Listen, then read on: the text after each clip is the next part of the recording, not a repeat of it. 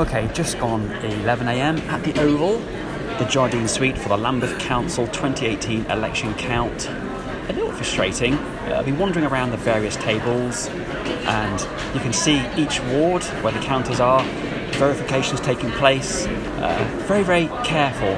Can't take photos, obviously. Do not want to interfere with democracy, comrades. Not me, not at all. And also, you have so many snippets, bits of information come your way from the various party agents and workers who can see during the verification how well their candidates are polling. But also, I've signed up to this Lambeth Council declaration where you can't give away too much or anything as to what's happening before the result is declared. So there's already, uh, this sounds really kind of nonsense and lots of spoilers or no spoilers, so why bother listening? But there's many, many things that are coming my way not a lot is really too surprising. Uh, I don't think that really gives too much away. Various candidates now are arriving. Uh, Lambeth Labour leader Councillor Peck has buoyed into the room in, in full jubilant, almost victorious mode already, wearing a suitably wonderful red jacket. The Gypsy Hill guys are in dress down Friday mode.